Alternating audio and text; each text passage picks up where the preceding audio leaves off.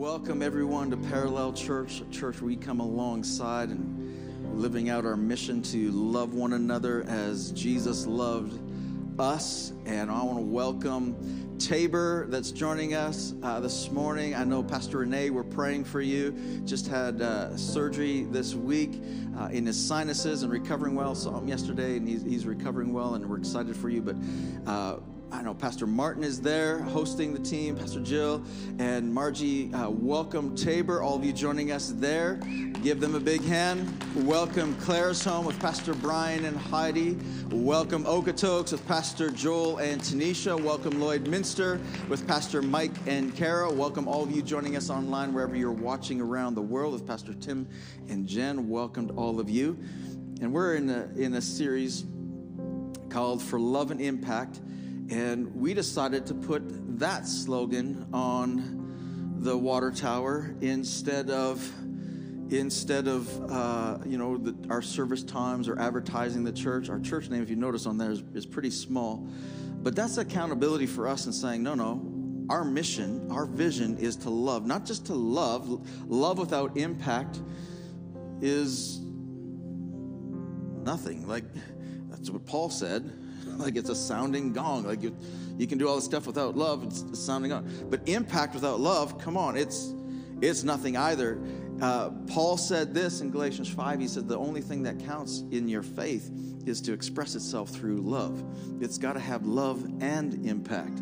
And we've been talking in the last number of series. As I, I, I talk, I know, um, for many of you, uh, I, if you've been here for a while, you've heard me Um, rag on the church, and and there's a lot of things that I dislike about. If you're new to church, you're wondering, this is a pastor talking about this. There's a lot of things I dislike about the modern expressions of, of Christianity.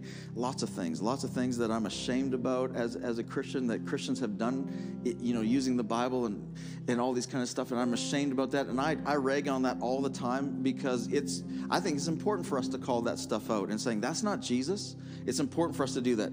But this series is not that. I'm not ragging and stuff. This series is all about celebrating when Christians, and the church in particular, gets it right. Because there's sometimes, like, we're not all bad. There's times when we got it right.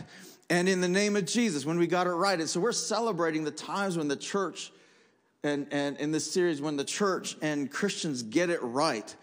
And I've done uh, a lot of study, you know, I, I throughout COVID, we had a little bit extra time.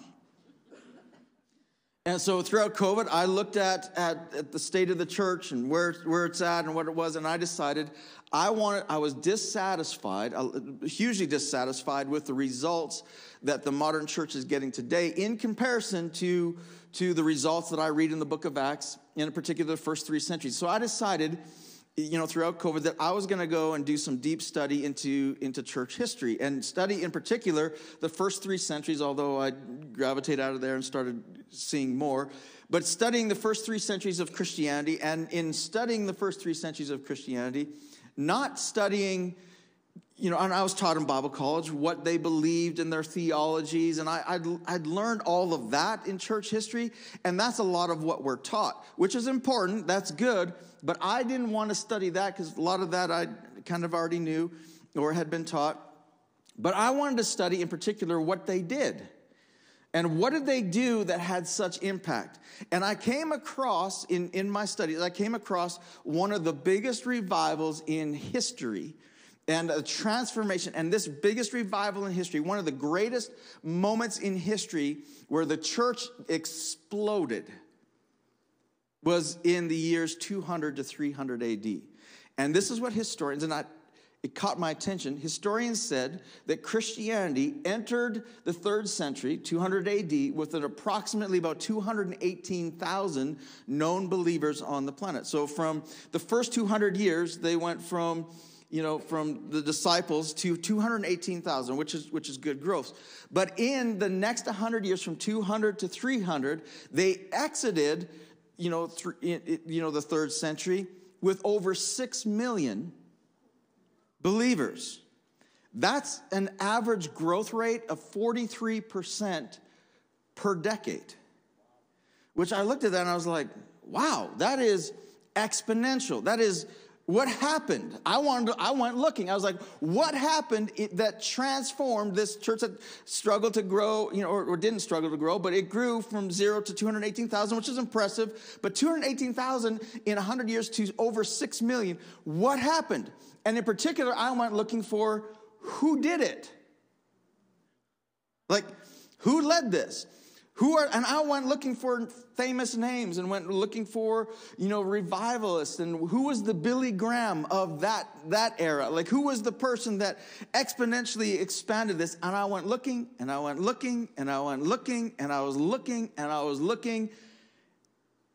And the only, there's a few bishops that I found, few leaders that I found, but the one that stood out to me, the one that was said more often than anybody else was Bishop Cyprian. And I was like, okay, what's he famous for? He's famous for having a plague named after him. In two forty-nine A D, I'll explain why it was named after him. He didn't start it, just, just so you know. Uh, in two forty-nine A D, the plague of Cyprian erupted, it's what it's known now, in, in Ethiopia around Easter time. And it re reached Rome in the following year, eventually spreading to Greece uh, and, and further east to, to Syria. And the plague lasted nearly twenty years. And here's the thing. At its height, it reportedly killed as many as five thousand people per day. And historians go on to say that they estimate that at one, this plague over twenty years killed at least a fifth of the Roman Empire. Now, why it was named after Bishop Cyprian is because Cyprian, Bishop Cyprian, was the one who documented the plague and basically get through, wrote it throughout history, and he was the one that wrote about it for all sides, different things. He documented the, the plague, and so it was named after him, not because he was the starter, but because he simply documented it. And I was like, I read this in COVID. Remember this? It started at Easter. There was a big terror, like a lot of people were afraid, and I was like, oh, it's happened before. Really, like, okay, nothing new. This one sounds a whole lot deadlier, right? The plague, uh, like it wipes out a fifth of the Roman Empire, and at this point, the Roman Empire is at the peak, right? So it's as far north as, as England, northern England, and it spreads all throughout. Like, you look, at, you look up at history, the map is mostly the Roman Empire. It's amazing. What else is amazing? So I was like, okay, well, there's a plague that's wiping out a fifth of the Roman Empire. There's a whole bunch of widespread fear, and there's things written about this. And, I, and here's what happened. The Roman Empire, this plague happens, and there's so much fear, so much, um, so much fear that people are, you know, any signs of any symptoms or of any, any signs of sickness at all, people were throwing out their relatives or, or, or people out into the streets, uh, and because they were so afraid of, of the impact that they were, you know, discarding children and discarding a, any relative and throwing them out there and refusing to help and refusing, you know, just kind of get out because I don't want you to get the rest of us sick. And there's so much widespread fear. And when you read some of the his, history, like the fear was panic. The entire, you know, it, the entire empire is in panic. The world at that time is in panic, is in, in widespread fear. We we've, we got a little taste of it, but not, not to the degree that I read here. So what the empire, what the emperors, the Caesars did in this time to stop or to dissipate the, the panic is they looked for, and this is human nature, isn't it? They looked for someone to blame. And the people that they blamed it on were the Christians. They blamed it on Christians because they didn't call them Christian, they called them atheists. And they, because Christianity at this point were not worshiping the Roman gods, and the emperors turned this and, and blamed the Christians for the plague and, and said it's their fault because they're turning people away from our gods, and the gods are angry, and the, the gods are then punishing us. It's the Christians' fault, which e erupted, and this is what shocked me, erupted the greatest persecution in the history of the church. The next three successive emperors unleashed the greatest persecution, most horrific persecution against the Christian church in this time because it turned, he, the emperors were able to turn all the people on, on Christians because of the fear, and they lashed out at Christianity and said they're the ones to blame. Which, when you put all this together, there's a plague that is killing people widespread. There's now the greatest persecutions, which killed more Christians than all the rest of it. It makes, it makes the radical growth of the church that much more impressive. Right? It's, like, it's incredible.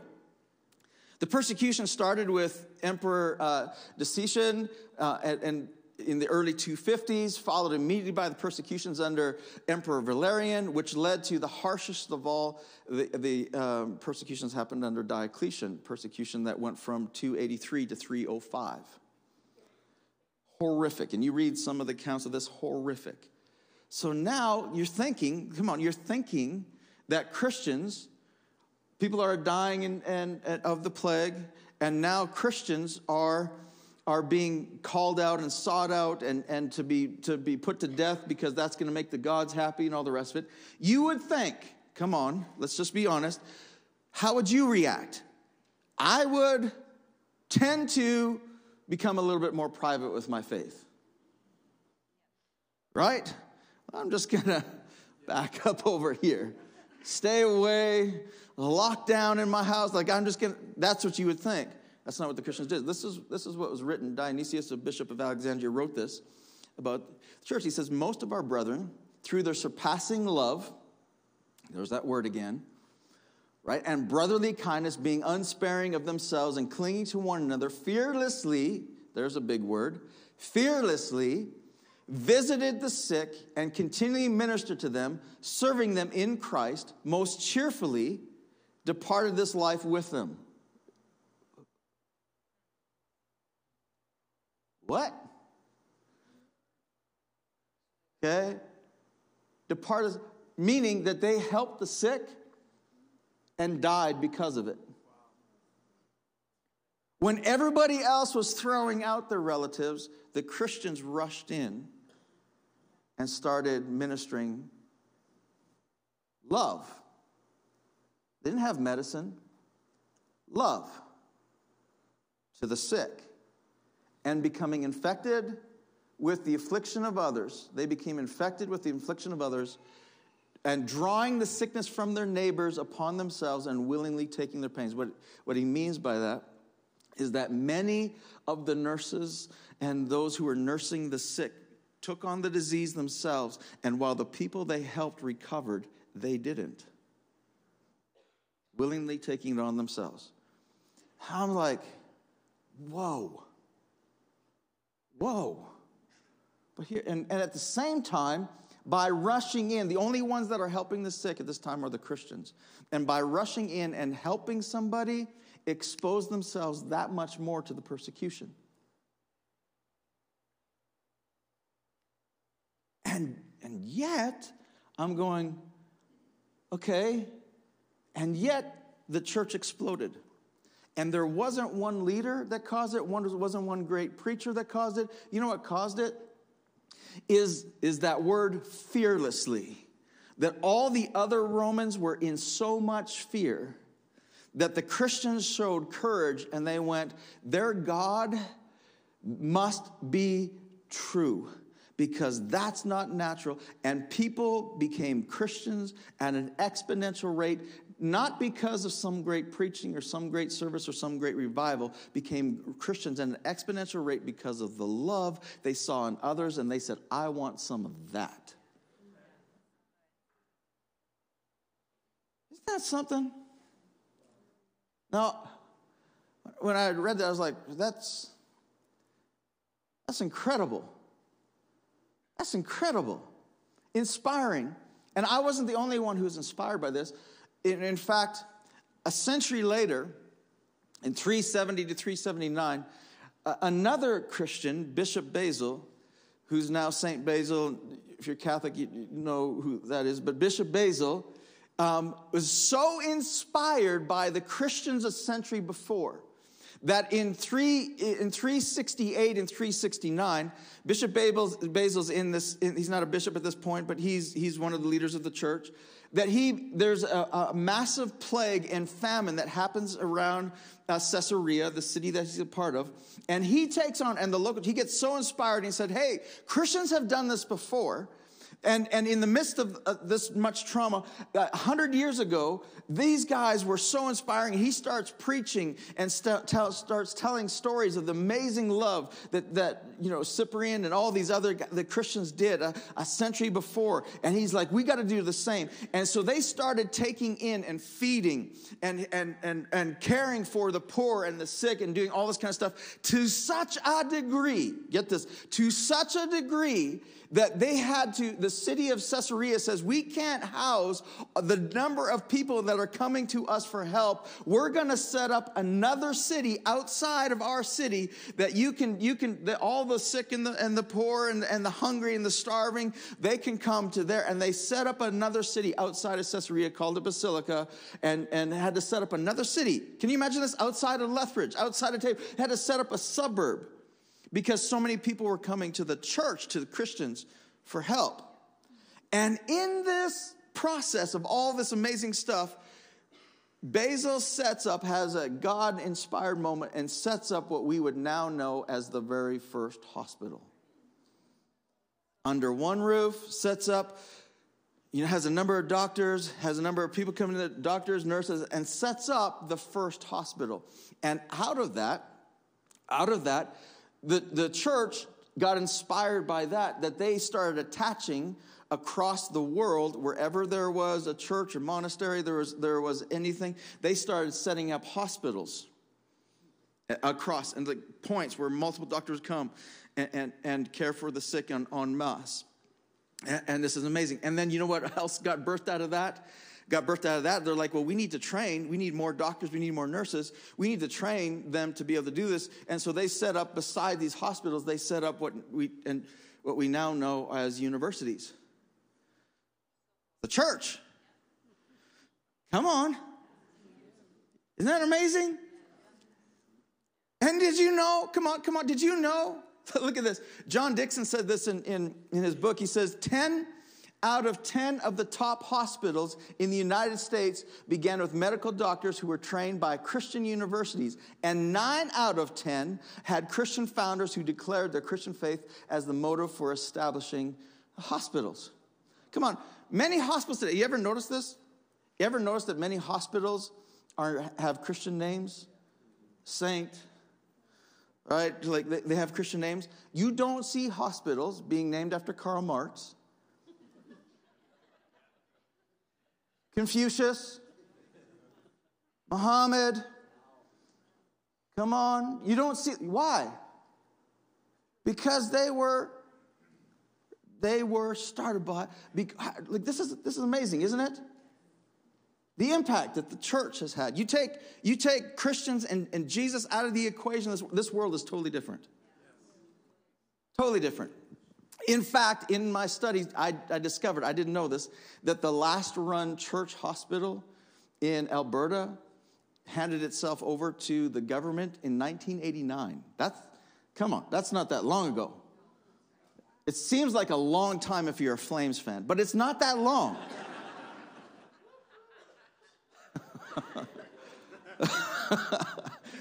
Come on. I is one. And it, it seems, but I was like, nineteen eighty-nine, the church-run hospital, like, and there's still in the States, there's lots of church-run hospitals and different things, but in Alberta, the last one's turned over to government in nineteen eighty-nine.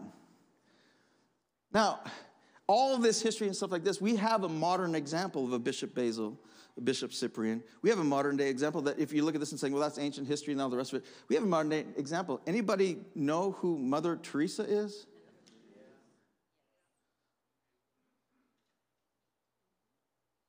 Little, tiny little nun starts, she feels the call of God, and, and, and, and this is the thing that's amazing about her story. If you study her history and her story, it's amazing. Amazing. She feels the call of God, the love of Jesus, and she says, I have to do something. And she goes into Calcutta, and this is what she did. She says, I'm just going to help, not heal everybody. I'm not a nurse, I'm not a doctor. I'm just going to help people die with dignity. That's it.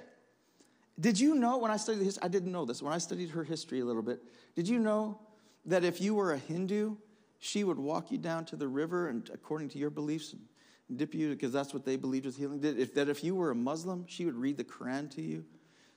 She did what, like, she's not she's not out there with an ulterior motive. She's out there just to love and impact, just to love and to impact. And this one, because this one woman who felt the call of God, who's like, I'm just going to help and love people. This one woman attracted so many other people that said, I want to go and help her and all the rest of it, that, that she founded the Missionaries of Charity because so many people are doing this. She founded the Missionaries of Charity, and she in, encouraged other nuns and, and, and monks and said, go out and do this, and, and have, which Missions of Charity grew to over forty-five hundred nuns across one hundred thirty-three countries as of twenty twelve. And there's more today. That's amazing. And they run homes for people who are dying of H I V and AIDS, Um, leprosy, tuberculosis, some of the stuff that that other people don't want to touch and go on, and also run, you know, soup kitchens, uh, you know, mobile clinics, children's and family counseling programs, as well as orphanages and schools. Love and impact. And this is what she, this is what her, this is her own words of, of Missions of Charity. She said, "The Missions of Charity." This is why she said, "The Missions of Charity." Care for the hungry, the naked, the homeless, the crippled, the blind, the lepers, all those who feel unwanted, unloved, uncared for throughout society. People that have become a burden to the society and are shunned by everyone. If you're going to become a Missions of Charity, not, you're going to take vows of chastity, poverty, obedience. And the fourth vow, this one got me. The fourth vow is to wholeheartedly free, give, offer free service to the poorest of the poor. That's a vow. We're going to help the poorest of the poor. Where did she get this vision? Jesus. When John the Baptist was in prison, he sent an odd message from his disciples to Jesus' disciples. And he, this is what he said to them. He said, can you go ask Jesus if he's really the Messiah? And I'm thinking, okay, John, this is your cousin.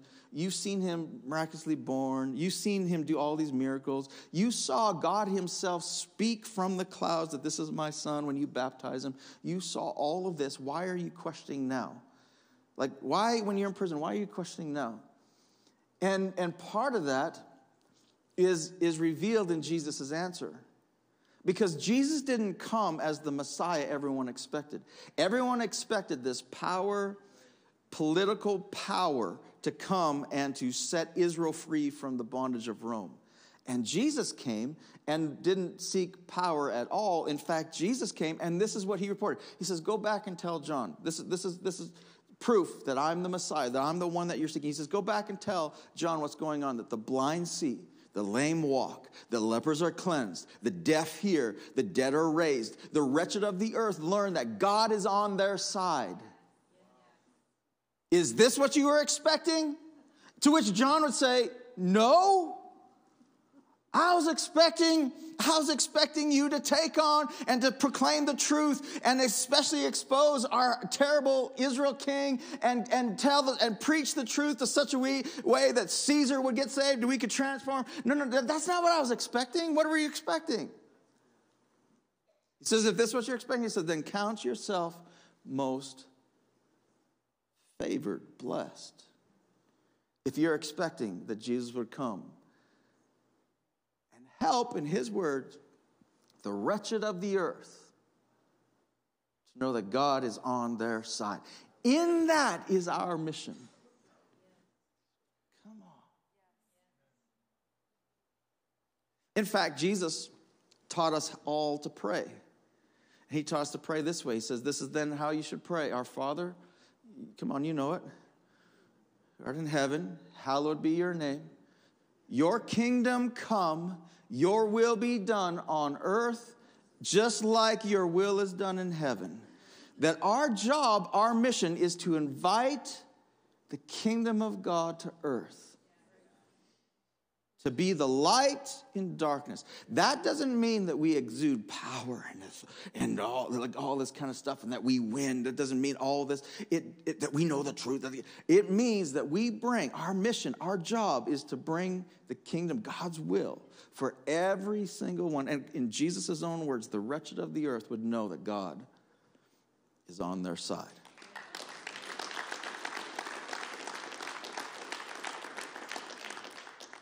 Here's today's takeaway. I love this. Mother Teresa says, I'm a little pencil, little's right, in the hand of writing God, who is sending a love letter to the world.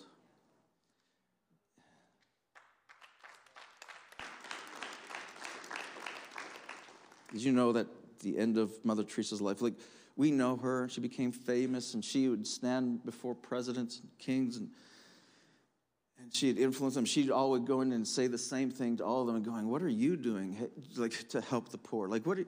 And she would challenge them in such a way, and all the rest of it, and going, that she never, in the end, toward the end of her life, she never had to pay for a plane ticket, that where she'd walk into an airport, and people would part the way, and she would she'd walk onto a plane, never having to pay, because, and you look at this and go, like, she had more influence and more power than anybody, people, fame and all the rest of it, she didn't crave any of that, but she is a living example in our modern age of what Jesus said, if you want to be the greatest of all, you got to become the servant.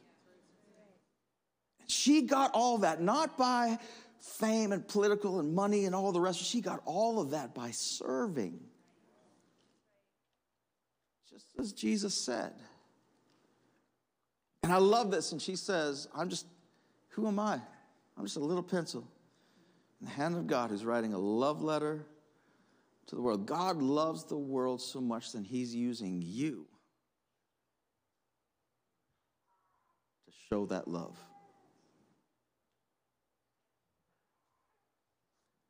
Mother Teresa also said, I don't get to do great things. I just do little things with great love. She said, we ourselves feel that what we are doing is just a drop in the ocean, but the ocean would be less because of that missing drop. How many times have you heard in your own head, I'm nobody. I, what difference could I make? She had the same things, and she said, I'm, I'm nobody, I'm just a little pencil. I'm, what, what difference could I make?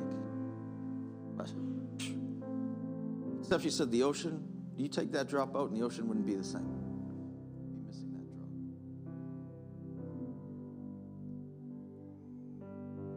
drop. She felt like what she was doing was insignificant, but it wasn't insignificant to the one. God exponentially added his super to her natural, and she impacted the world. You can too, and the greatest revival in the history of the world didn't happen because of some spectacular leader. It became, it, it came because what difference are we making by helping this sick person just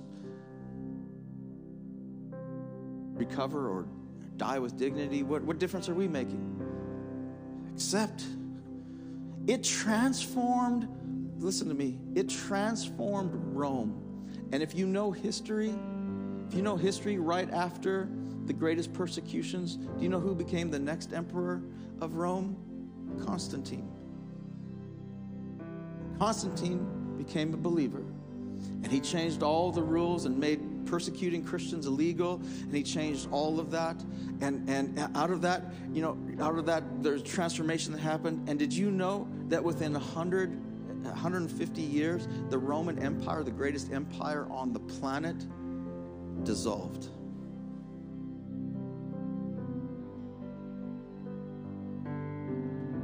Not because of some big, powerful political leader, but because of individuals who showed great love. And servants of all.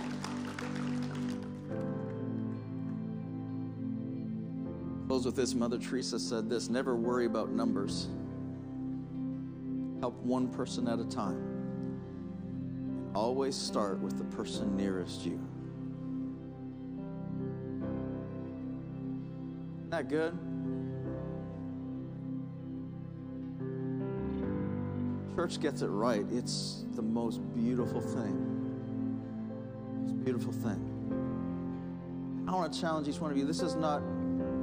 I heard, I'll just share this in closing. I heard a metaphor this week that hit me right between the eyes. And it was, anybody here into comics or read comics? Fact check me. Please tell me it's not Robin. Okay, just kidding. But in the comics, uh, there's a, a volume of comics, that the Superman comics in particular, that Superman died. And you would think, I would think that, you know, what would happen to Metropolis is that the crime rate would go exponentially through the roof. Superman's dead. But in actuality, what happened is that the crime rate in Metropolis declined. Why? Because everyone stopped waiting on Superman to do all the job, and the citizens took up the mantle. Help the person next to them. So I'm saying that we, in a message like this, we can see all that, you know, all the, all the amazing things are going. We have to look, we're always looking for something big, something great, something you were going, this is what my city care is supposed to do. Yeah, my city care is going to do that. This is what Parallel Church, this is what the church is going to do. This is what the government's supposed to do. We look for something big to solve all the problems, when in actuality, it's you and me that help the people closest to me. And if we all did that, if we all loved and impact the person closest to me, we could change our cities. Come on.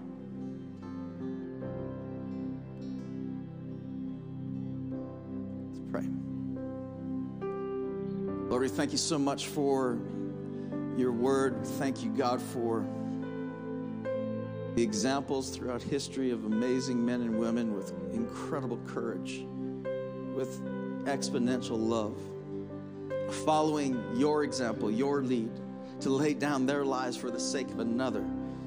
God, we're inspired, we're challenged. We thank you, Lord, for these individuals throughout history who have shown your courage, your love, had an incredible impact. And I pray, Holy Spirit, that you'd reveal to each one of us how we could do the same, how we could love and impact our neighbors, our coworkers, our family. In Jesus' name. Give us the courage to know what to do, or the wisdom to know what to do, and the courage to do it in Jesus' name.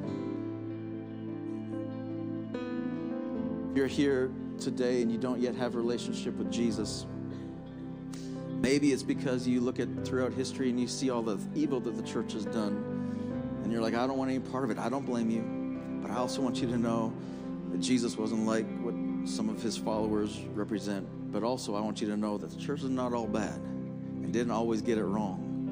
And there's times where, even in modern history, we get it right and we're doing it. And that you can be a part of the family of God simply and, and, and have a relationship with Jesus simply by confessing with your mouth that Jesus is God and believing in your heart that he rose again from the dead. And if you've never done that, we're going to pray a prayer together uh, right now. This moment that, that you can say, you know, you can confess Jesus as God. If you believe what you're praying is true right here, right now, you can begin relationship with him. So let's pray this together. Everyone repeat this after me. If you're watching online, pray with me where you're watching from. Let's pray this together. Dear Jesus, I confess that you are God, and I believe that you rose again from the dead. And I ask you right now to become my God, my Lord, my Savior, my friend. Thank you for forgiving me of all my wrongs, for accepting me just as I am. I give my heart to you.